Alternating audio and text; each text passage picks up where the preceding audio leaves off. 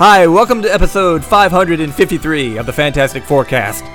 I'm Dave Elliott, and my superhero name, when I eventually gain superpowers, and I know I will, sometime, someway, someday, my superhero name will be Black Llama. I just love that name, Black. I'm the Black Llama. I just have to find a radioactive llama. In every episode of the Fantastic Forecast, I'll be talking about a different issue of the Fantastic Four, starting with issue one and going all the way to issue six hundred forty-five. Today it's Fantastic Four five hundred fifty-three from March two thousand eight. Epilogue, Chapter three, The End, by Dwayne McDuffie and Paul Pelletier. I think it's Pelletier.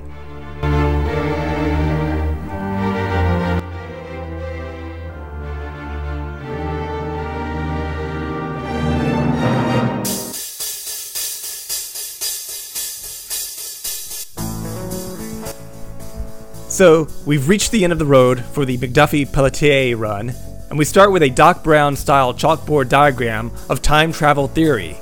We start with the past, which leads into now, which leads into the future, one unbroken line, like a river floating only in one direction.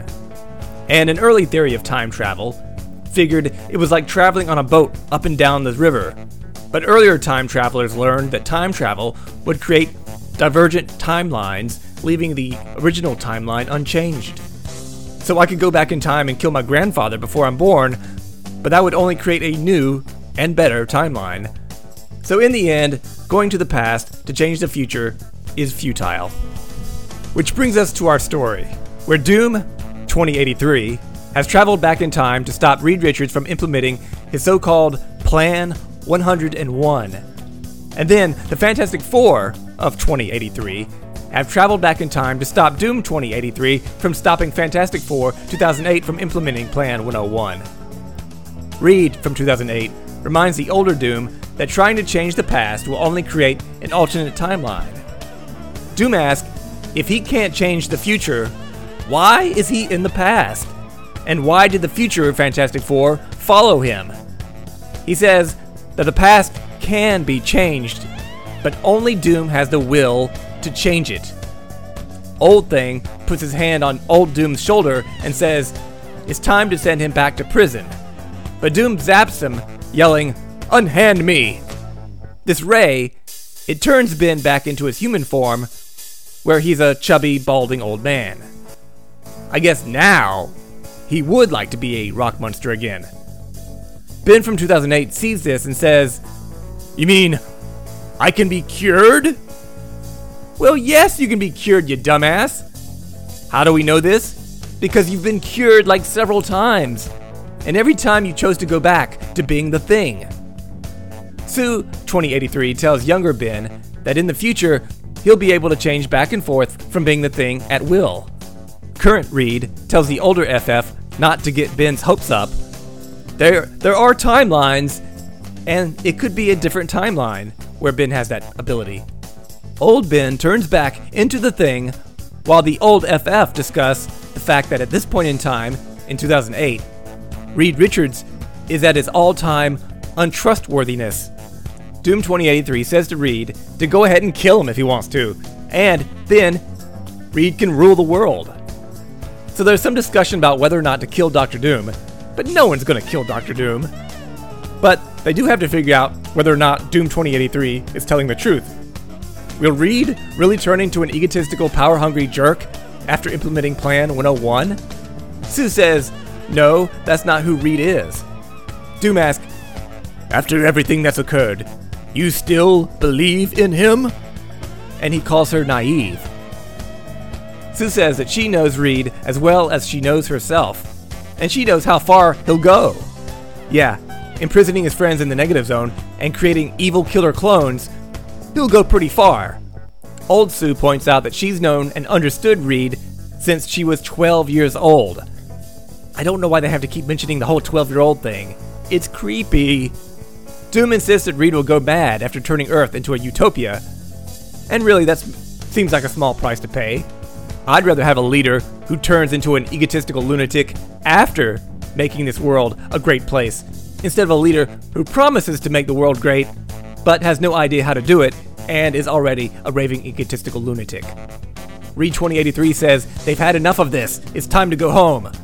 But Doom insists that future Reed wants to kill him, and he requests asylum from the present-day Fantastic Four. He says he wants protection from the tyrant Reed Richards, who wants to silence the one remaining voice of dissent. The only person on the F F who might be buying what Doom is selling is Reed himself. He thinks he might actually be capable of becoming an egotistical tyrant. He has the capability to go full Trump, which is scary in a smart guy like that. He tells the rest of the team to listen to Doom for now, just in case.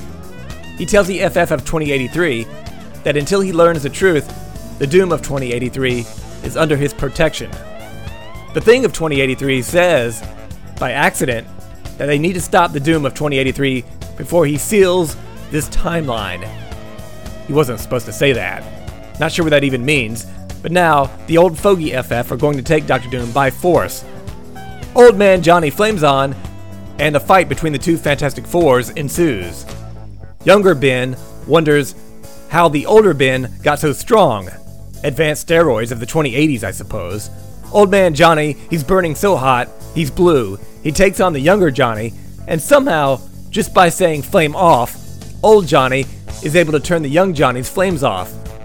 You know, I don't think the phrase flame on and flame off are part of Johnny's powers. It's just a catchphrase, he says.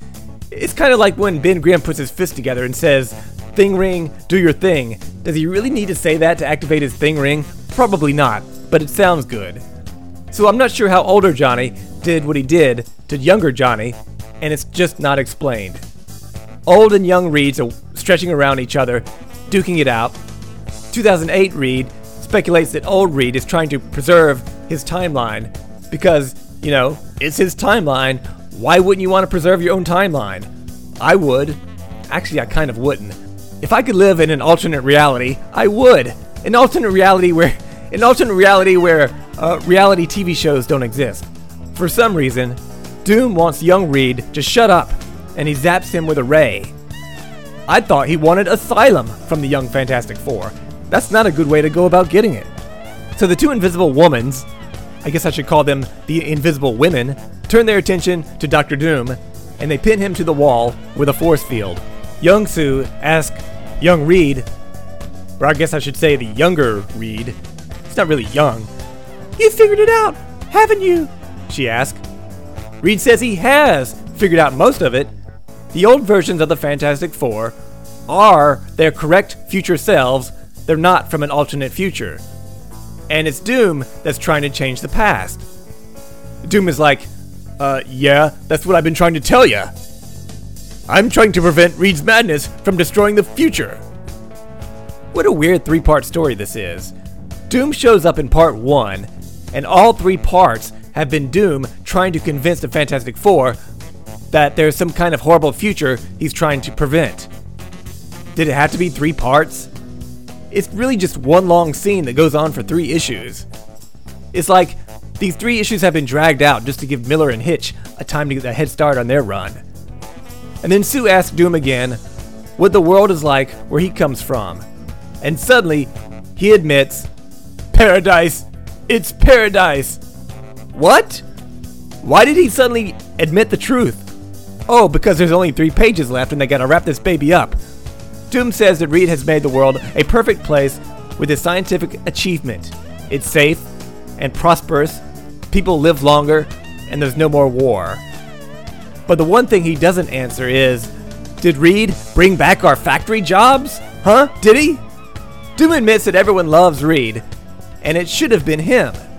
He should have been the world's savior. So Reed and Reed have no idea what to do with Doom of twenty eighty-three. So they decide to send him to an alternate reality, one where the Hulk killed all the superheroes, thus giving Doom a chance to remake that world however he wants. Reed calls this a situation where everybody wins. But what about the people who now have to live under Doom's tyranny? Huh? What a strange thing uh, for them to do. why don't they just send his ass back to Platform forty-two? So they send Doom away, and then the old F F say goodbye to the uh, current F F, and they go back to the future, leaving the Fantastic Four of two thousand eight alone and pondering what to do next.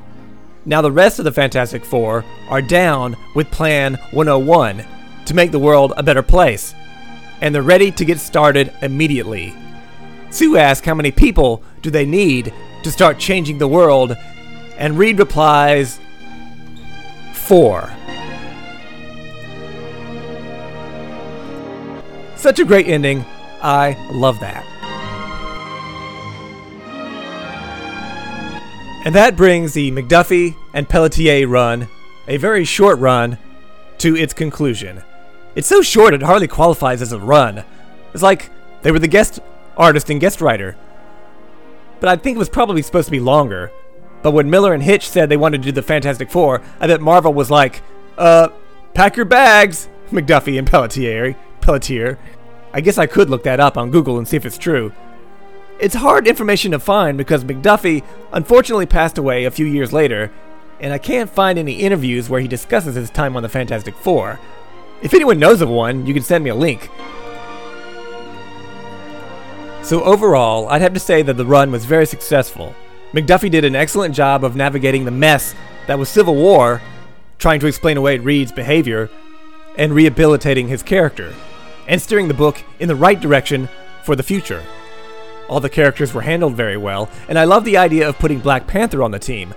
The Panther is a classic Lee-Kirby Fantastic Four character, and I would have liked to have seen him on the book longer. If Reed ever leaves the Fantastic Four again, if the Fantastic Four ever returns, the Panther would be a great replacement. The inclusion of Storm, on the other hand, I'm kind of lukewarm on. I mean, she was married to the Panther at the time, so what are you going to do? It's like when I see Wolverine in the Avengers.